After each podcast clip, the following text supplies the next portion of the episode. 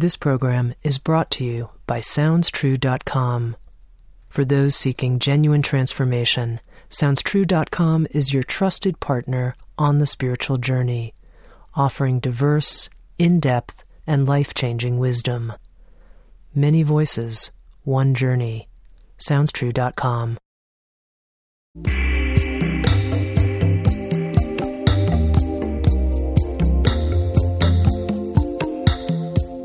You're listening to Insights at the Edge.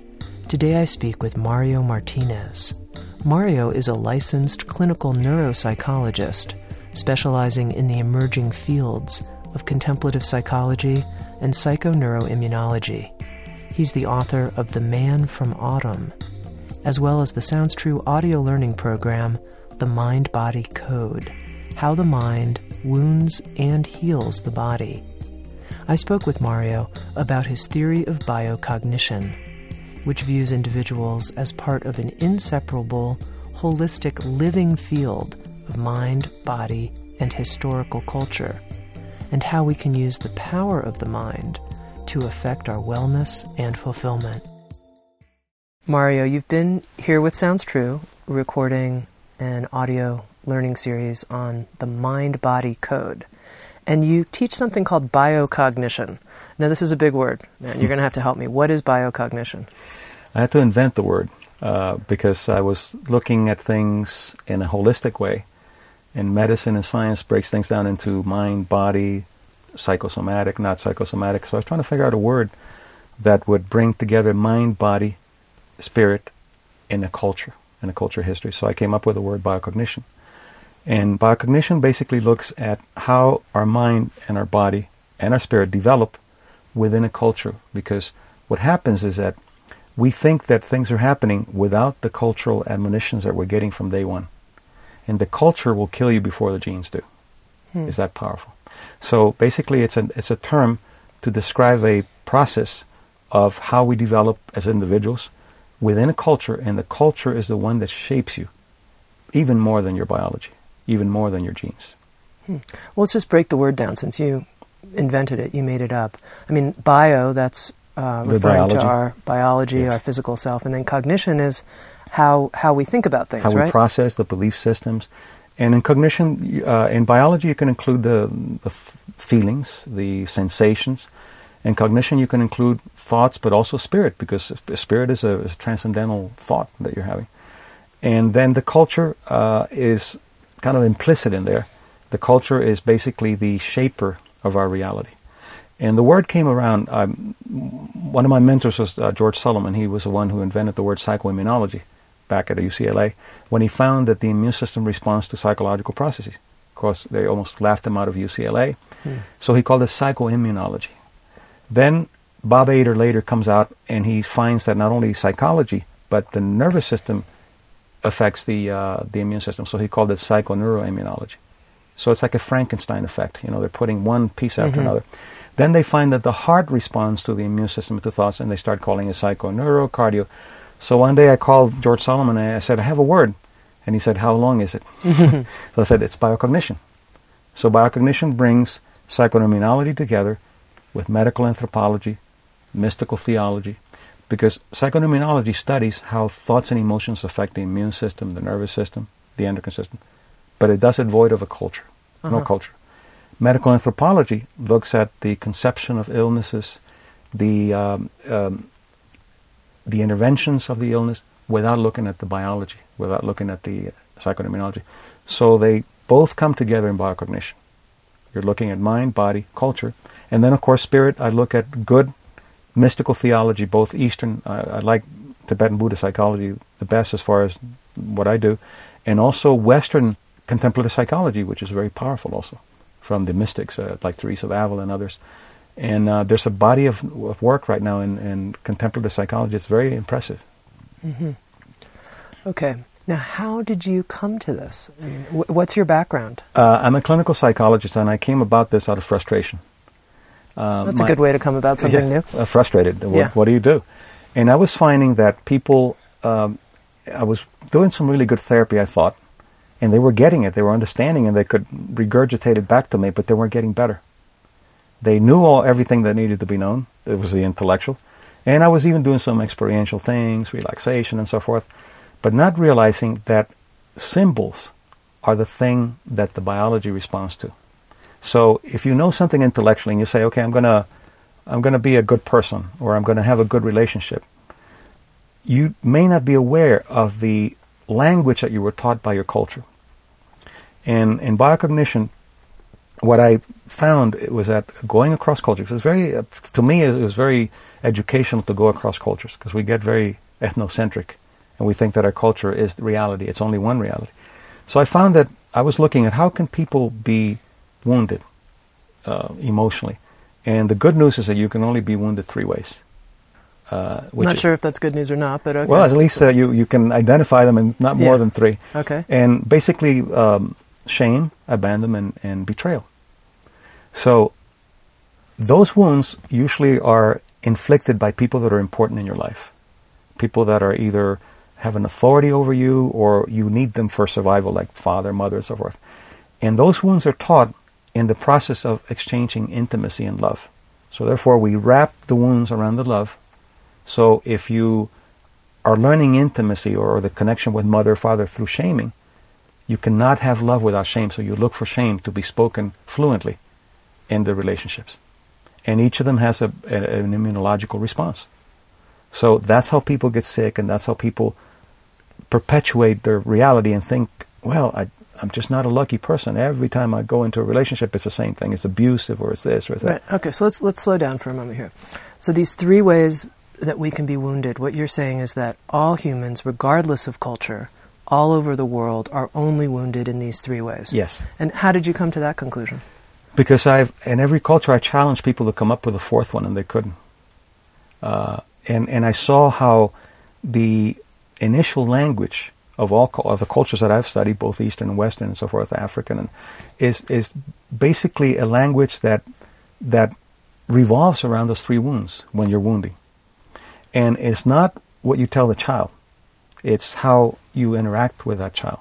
So you might say, "I want you to be an honest person," and anytime that child is honest, you shame them. Well, what they're learning is shame related to honesty rather than being honest. That's an intellectual thing that we think we're teaching, we're not. That's the explicit language. The implicit language is what the biology picks up. So then, honesty for you is a shaming emotion. And you're not going to practice honesty, or you're going to practice it with shame. You're going to teach honesty with shaming. So if you want your partner to be honest, you'll teach your partner with shame. Mm-hmm. And you don't realize that your partner is, is, being shamed. The other thing, too, is from psychoneuroimmunology. Um, you know, there's a model of um, of stress that comes from Hans Selye back in the, in the 50s. And that's all they studied. Cortisol, stress, no cortisol, no stress. And that's nice, but it's not sufficient. So the latest work in psychoneuroimmunology, they're looking at what does, for example, shame do to the immune system. And they found that it doesn't do anything to the cortisol. So if you use the stress model, you're saying shame doesn't do anything. You know, no big deal, no stress. When they look at what's called pro-inflammatory products, which are the things that cause the inflammation, that goes up significantly when you're shamed. And that's what causes cardiovascular illnesses, rheumatoid arthritis, and many other illnesses. So my work is language has to be inseparable from wellness in whatever we do, whatever language we, we use. Mm-hmm. Okay, but let's still track back because what you were talking about is how we change through symbols. You introduced this idea of symbols, and then you explained these three different ways we can be wounded across the world. So, what's the connection between the three different kinds of wounding and symbols and the way the body responds to symbols? Okay. Um, if you look at language, uh, language is basically a descriptor of, of a symbol and of imagery. So, language is kind of like the map, and the symbols and the imagery are the territory. Okay and the res- the biology responds to the symbols and the imagery, not to the language. Okay. Because the language is, is the, the map. Right. So, for example, if you shame someone with a word, you say, "Here you go again." Right. That, that's a that's a word. Yep. But that word is basically inciting a symbol that's associated with shame. So here's a word, a, a symbol, that's causing biology. It's causing inflammatory product, so it has to be biosymbolic. Everything that we exchange has a biological component. We're biological beings. Every communication, every everything we do has to have biology. So therefore, it can't be anything other than biosymbolic. So you're saying that associated with shame, abandonment, and betrayal are different chemical and biological responses when we have experienced those traumas. Our bodies have responded to that Yes. in certain kinds of ways. So we'll just keep going with the example you're using about shame. How does a body respond to shame? And then is that different in different cultures? Because you're saying that the cultural piece is so important. That's a great question. Uh, that's a really good question. It, it's archetypal, it's universal, and the, uh, the culture will give it the flavor of how to shame you. So, for example, if you're a Maasai warrior, they'll shame you because you didn't kill the lion at 14. In, uh, in, in Nashville, uh, you're not playing the guitar very well. Okay. But, but the immune system responds the same way, and the culture dictates the flavor of how to shame you, but the immune system responds the same way to shame Across the world. across the world. And how does how does our immune system respond to shame? by by secreting the inflammatory. And here's the, the fascinating thing: inflammatory products are necessary to cause inflammation around a, a wound or around a, an infection to protect and to encapsulate that infection, Yeah. so then the immune system can in and fight. Well, interestingly, the immune system is responding as if you're actually being wounded because it secretes the pro-inflammatories. So it, it, the immune system doesn't know the difference between symbolic and biosymbolic. It's biosymbolic. Uh, so if you are living in a world of shame, in a world that you speak shame fluently, you're going to trigger, most likely, illnesses like cardiovascular, uh, like uh, even cancer, because it, it, it has an, an immunological uh, deficiency. And what George Solomon found, when, and that's how he bec actually called it psychoimmunology, is that before it was thought you have genetics, uh, and your genetics will determine everything, and there's nothing you do, can do about genetics. So he took uh, the um, something that's very genetic. He took rheumatoid arthritis. You have to have the rheumatoid factor for arthritis to present itself.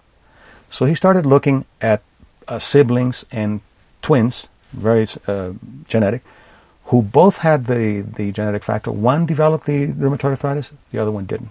And there was one set of siblings that had pretty much uh, represented the whole picture.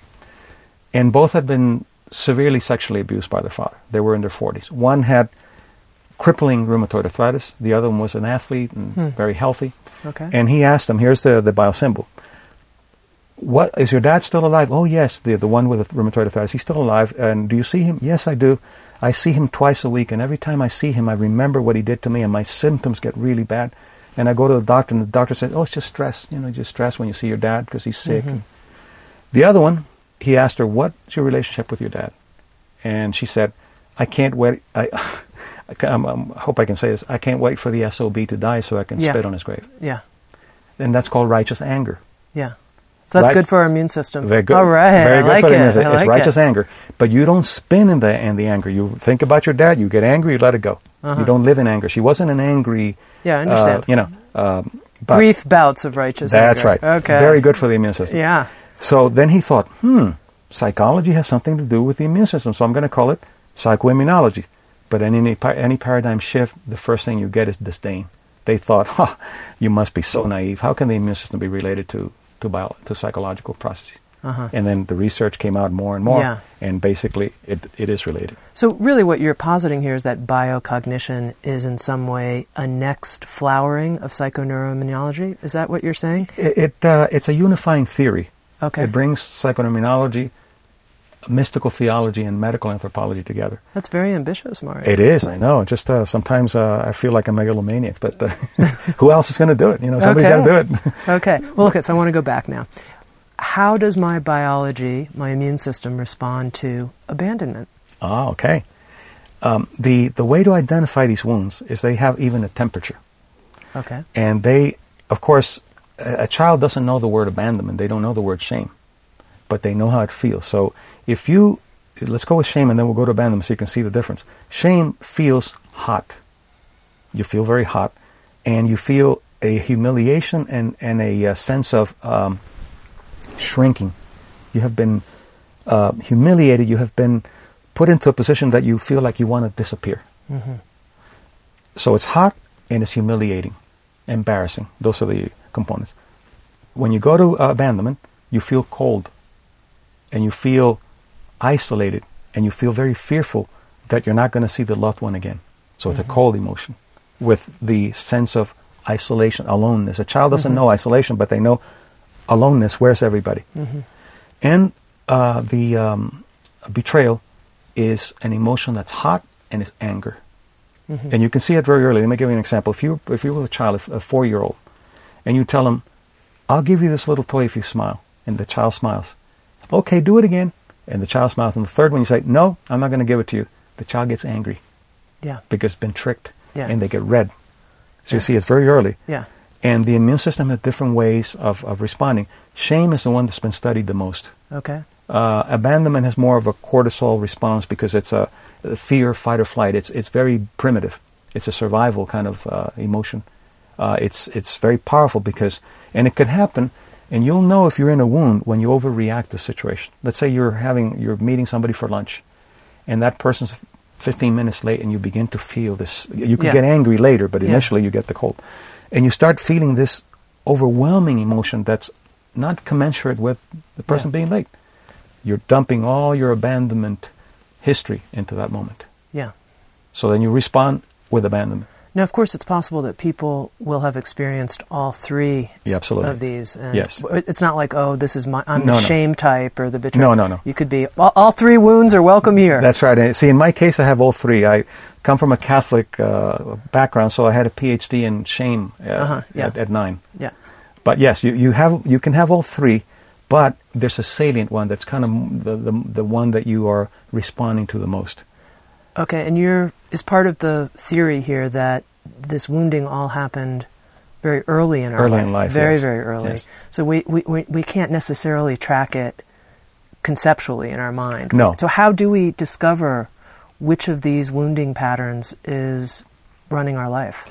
Well, the with one of the techniques that I used, that was in the uh, in the series, um, you none of these things can be accessed in, intellectual. So you have to go into deep relaxation. You have to go into brain waves that are receptive to new information, Yeah. and also so that the nervous system doesn't protect you with the rationalizations and all the things that we built. Yeah. So you go into deep relaxation, and you, for example, if you're wanting to work with abandonment, you go to the How first. did, how did you know? No, I'm just kidding. I'm a psychic, Okay, you know. that's right. Yeah, okay. we speak it fluently. That's No. right. Yeah. Um, the um, what happens then is you you under deep relaxation you s- begin to ask yourself when did I first feel this kind of cold feeling of being alone? Uh, very early in my life and you'll start getting images. You get sensations of coldness and all of a sudden you realize that or you get the sense that uh, um, you were four years old and mommy was going to pick you up from the uh, kindergarten. She was late and everybody was waiting. And where's mommy? Right there. Or uh, you had a, an alcoholic father who wasn't emotionally available there. No, it's, it's an abandonment, but it's an emotional abandonment. The other one's a physical abandonment, and so forth. So, or an intellectual abandonment. Anytime you come up with anything, uh, mommy, look what I did in school. Look, I, two plus two equals four. Oh, that's nice. An intellectual abandonment. So that's the wound, and then then we have a healing field that you learn to identify, because the the uh, I guess the healing field for abandonment is commitment. Hmm. And the psychonominology changes. The, the biology changes from disempowered to empowered. So okay, so can, can you explain how is the healing field commitment? What do you mean? well, if you have been disempowered by a wound, Yeah. abandonment, the, the re-empowering uh, process is commitment. Commitment consciousness to I'm, co- I'm committing. Or, you make a, commit, a commitment to yourself about something. So in, in di- at the Yeah. lunch uh, example, Yeah. Your friend is late, you're feeling that abandonment, you feel Yeah. the coldness and then anger Yeah. later, uh, and you are building up all this language from so many years. First thing you do, you have to embody it, know what it's doing to your body. You breathe and be aware. What it, don't try to relax it, just try to breathe so, so that the breathing takes care of it. And then, what is a commitment that I can make right now to myself? All right, the commitment I'm making right now is that I'm going to let this person know that next time they're late, I'm going to either leave or I'm going to start eating. And that commitment replaces the disempowerment that you got. Okay. And it changes the biochemistry. Okay. And then you start acting and living in commitment.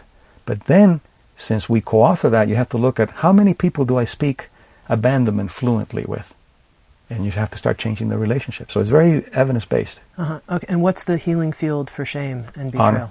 For, for, for shame is honor. Okay, what does that what does that mean? Honor is that if you're shamed, you at that moment embody it, see what it feels like, and you go into an honor consciousness. What would be the honorable thing that I need to do here right now? Uh-huh. So an example would be, you're at a corporate meeting, uh, you come in and your your work isn't complete, and the CEO says, "Here you go again, messing up," Yeah. and all of a sudden you see this overwhelming feeling, Yeah. and then what you want to do usually is respond with, with, with shame. So you stop, you embody it, and once you learn how to do it, you can do it very quickly. So say embody, mean you feel it. You f- you, feel it in your where it is in your body. How it's it feels manifested. like. Yeah, okay. and manifested in the body. And then, what is the honorable thing for me to do here? The honorable thing would be, for example, the the work is not complete. I'll take care of that, and I'll get it done. But I'm not going to allow you to talk to me this way. Right. Boundaries. You regain the boundaries that were taken away from you many, many years ago. Right. And then you put a mirror in people's face, in their faces, to let them know what they're doing to you, how they're how they're treating you. Now, if the person just says to you, uh, "Well, I'm sorry that you didn't have this ready," you know, it's not a shaming. Yeah. You took it as a shame. You could say, "Well, what's the honorable thing to do? You're absolutely right. I'll get it done. It'll be done at three o'clock." Honor Mm-hmm. embodies, and and and you you. Re- I mean, you, when you practice it, you'll see. I mean, just it, immediately it re-empowers you again. Mhm. And then the healing field for betrayal. For betrayal is loyalty. So how does that? Give me an example for that. So um, you have been betrayed by, let's say, the worst thing, your partner betrays you with another person. yeah, that's pretty bad. Uh, pretty bad. That's pretty bad. Betrayal is one of the worst Yeah. to to work through. Then, the thing that you would do then is respond with betrayal language, which is, "I'm going to betray you," or "I'm not worthy because if I were worthy," all Yeah. the interpretations that we make. Yeah. Then, what is the what is the loyalty thing that I need to do here? And it's loyalty to myself. To be loyal to myself, what are the boundaries that I need to set? Either that this relationship is over, or that I set some boundaries uh, so that we both have to be loyal to those boundaries, or loyalty to something beyond the moment that caused the uh, the, the betrayal. And and you'll see that when you go into that consciousness of, betray- of of loyalty, you get very creative, because you also have history of loyalty, you also have history of commitments, and you have history of um, of honor. And in the technique, what what I do is I teach people also to go back to times when they were honorable so they can have the psychoterminology of what honor feels like. And usually, when you do it, you'll find that the, the, the wounds are very localized, it's tension localized. The healing feels are very systemic. It's like a current, like a flow, because they're more exalted emotions. Uh-huh. And, and they have um, all kinds of changes in your biology. Even the chemistry of your, of, of your brain changes. So what you're saying is when we introduce these healing fields, we identify our core wounds, introduce these healing fields, that are the chemistry of our bodies, our health actually changes. Yes. When, so could you sh- uh, talk me through how, for example, does the chemistry of the body change with each of these healing fields? Okay. So let's let's take shame because it's the most studied. Uh, you're not aware that you're speaking shame fluently. You shame people; they shame you back. Uh, Yeah. it's a so you're you don't know that you're secreting a lot of pro-inflammatory products on a daily basis, Okay. and then that will interact with your genetic predisposition. Let's say you have a genetic predisposition for rheumatoid arthritis, Okay. and you start having symptoms of arthritis. Yeah. And you go to a doctor, and they'll give you this, they'll give you that. Nothing related to the biosymbolic because it's treating the symptom once you learn what you're doing and you begin to speak honor and you begin to see the relationships they're speaking shame and modifying them, pro inflammatory products are reduced. Symptoms of arthritis improve.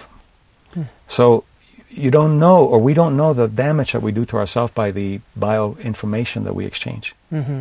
So as you begin to change that, you begin to change the biochemistry that you're secreting on a, on a, on a daily basis. I have patients who've had terrible um, pain from, from the arthritis, Mm-hmm. uh, and they start with these changes. They do the techniques, and the pain begins to uh, subside, and even the inflammation sometimes begins to, to subside because they're no longer producing the things that lead to, to the exacerbation of the problem. Mm-hmm. Now, you have become interested in the lives of people who have lived to be 100 centenarians and what we can learn from them. How, how does that relate to these three core traumas? And, and, I mean, how did you get interested in this topic anyway? Because I, I thought well, I want to be around for a long time, but with quality of life. Okay. So where do I go? Go to the experts, not the Right. doctors. The Yeah. centenarians. Centenarians don't go to doctors. And when you ask them, what do your doctors uh, say about it? I don't know. They're all dead. So they don't. They go to the doctor when they break a leg. And I'm not s- suggesting that you shouldn't. That's how they are. Yeah. So centenarians are people that I can teach them very little.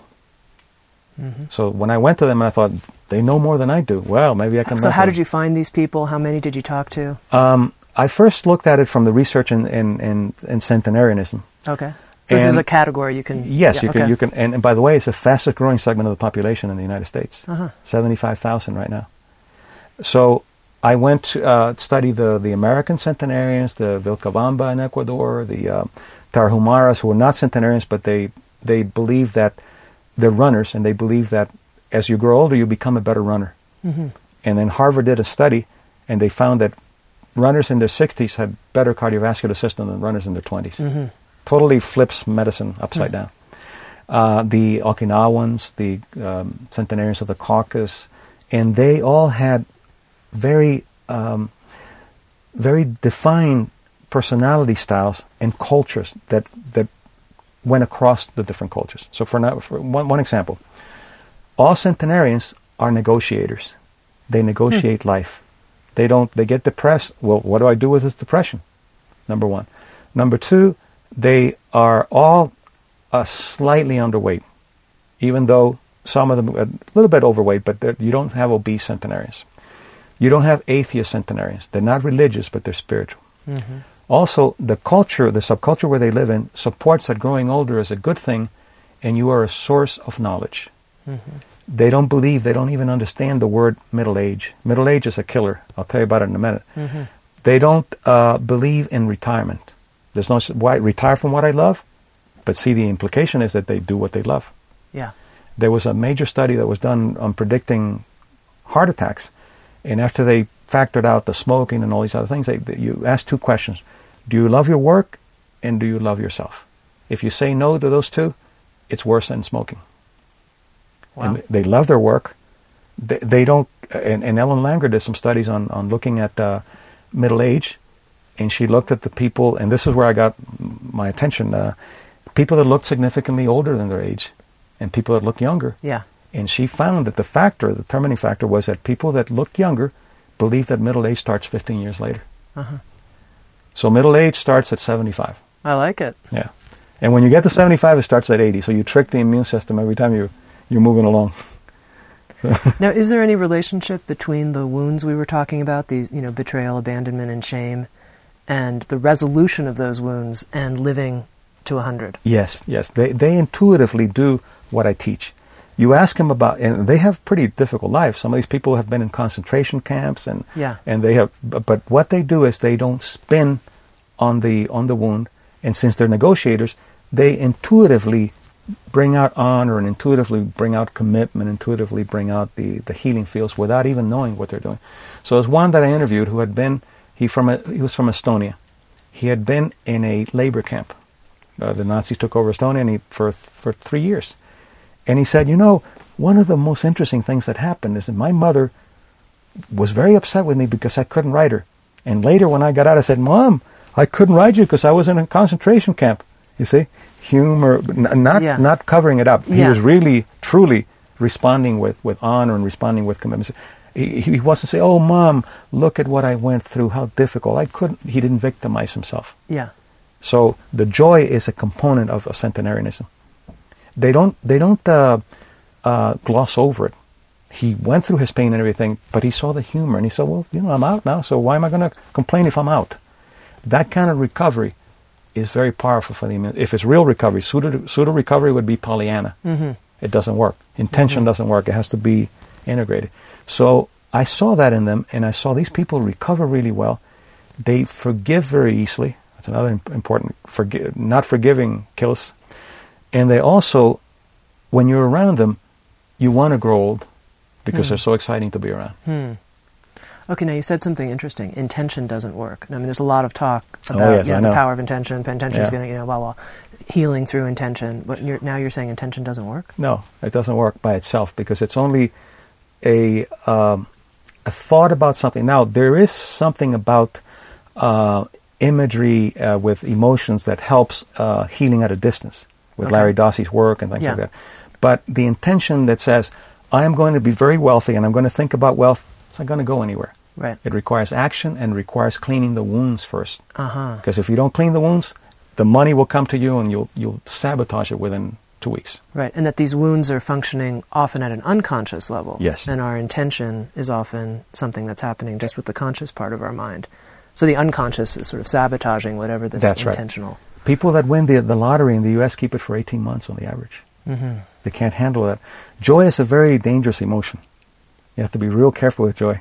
What, Every do you, time- What do you mean by that? Well, because we have boundaries of abundance, and when something really good comes, it shakes you up. And if you're not ready to handle it, if your if your worthiness is not ready to handle it, it turns into a stress reaction. Yeah. So that, that idea that there's a, a, a boundary to our joy, or what I've, I've heard referred to as the threshold of happiness. Yes. You can't really go beyond your threshold of happiness. Now, now of course, I want to bust that open. I want to increase my threshold. Oh, no, you joy can. and happiness.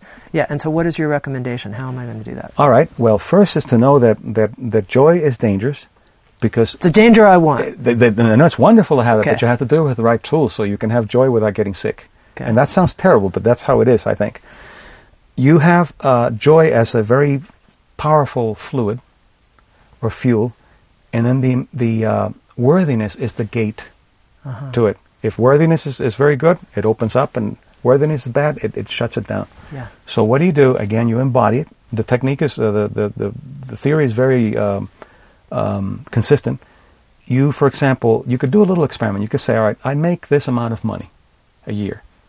I'm going to do some imagery that I make 50 times what I'm making All oh, year. right. Isn't that great? Yeah. But then you do the imagery, all the money you can give to people, the Yeah. wonderful things you could do, and you do that for five minutes, check your body, and the killjoy will be there. Your body's getting tense Yeah. because it's a new boundary and it Yeah. causes turbulence. Yeah. So what do you do? You breathe into it, allow it to happen, and go back and forth, back and forth, and then you bring in Back and forth between. between uh, doing the imagery of how much you want to make Yeah.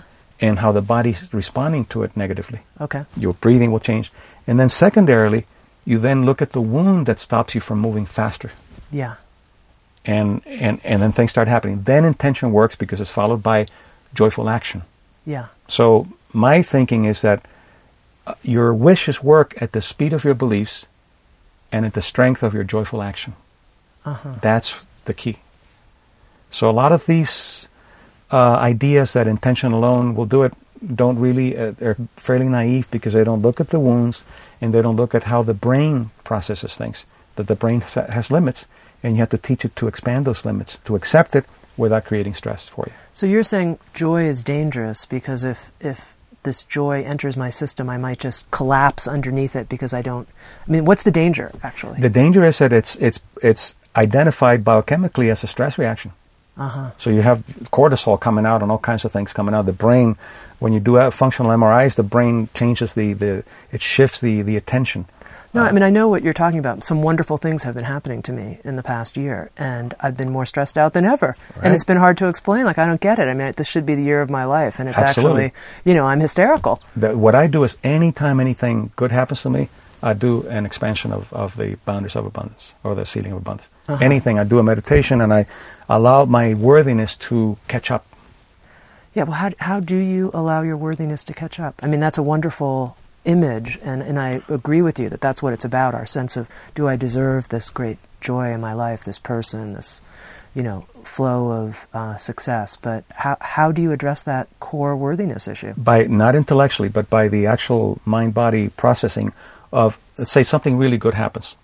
Uh, and uh, you're all excited and you actually you're getting nervous. Uh, You're, you're Yeah, getting all quite nervous. Yeah, quite nervous. quite the nervous, central yeah. nervous system is Yeah. going on, cortisol is going on, adrenaline. And you say, okay, good. Now you sit and you allow that to happen. You embody it. What's going on in my body? Don't change it. What's going on in my body? And once it begins to subside a little bit, then allow yourself to ask yourself, what wound do I have? And that sounds neurotic, but no, we do have them. What wounds do I have that stop me from, from this worthiness? And you get to a point where you say, no wounds, and you expand the boundaries. But in, in the work, we all have to do it. I certainly have to do it quite a bit on, on mine. And you believe people can do this on their own? I mean, They- work. You're. I mean, not working. You know, directly with a therapist, psychologist, witness of some kind. I mean, this is deep work. That It is deep work, and I think it's best done with a professional. Yeah. Because it enhances. But if the professional doesn't understand this, then it's very difficult to do. Uh-huh. So I, I suggest that it's done with a with a uh, spiritual director, a psychologist, or a shaman, or whatever, uh, physician, whatever you consider to be. But that person has to have some knowledge of mind body in order to be enhanced. And then, do you train people in this work in Yes. biocognition so that they can lead other people through these processes? Yes, we work with physicians, psychologists, and uh, lately we've been getting a lot of um, executive coaches, Uh-huh. so they can apply it to corporations or people who just want to uh, use it for their relationships. Mario, thank you. I mean, this is in, in, incredibly rich how you've put together all of these different fields into a, a map of biocognition. Thank you. We, we co-authored Brilliance together. Thank you.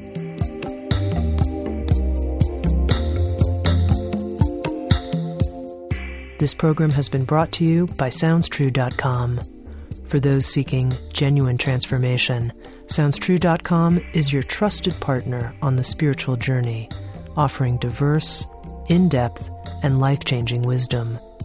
Please visit us at SoundsTrue.com and experience our award winning audio programs for yourself. Programs that embrace the world's major spiritual traditions, as well as the arts and humanities, embodied by the leading authors, teachers, and visionary artists of our time. With every title, we strive to preserve the essential living wisdom of the author, artist, or spiritual teacher. Not only will you receive information, but you will receive the essential quality of a wisdom transmission between a teacher and a student. Many voices, one journey. SoundsTrue.com.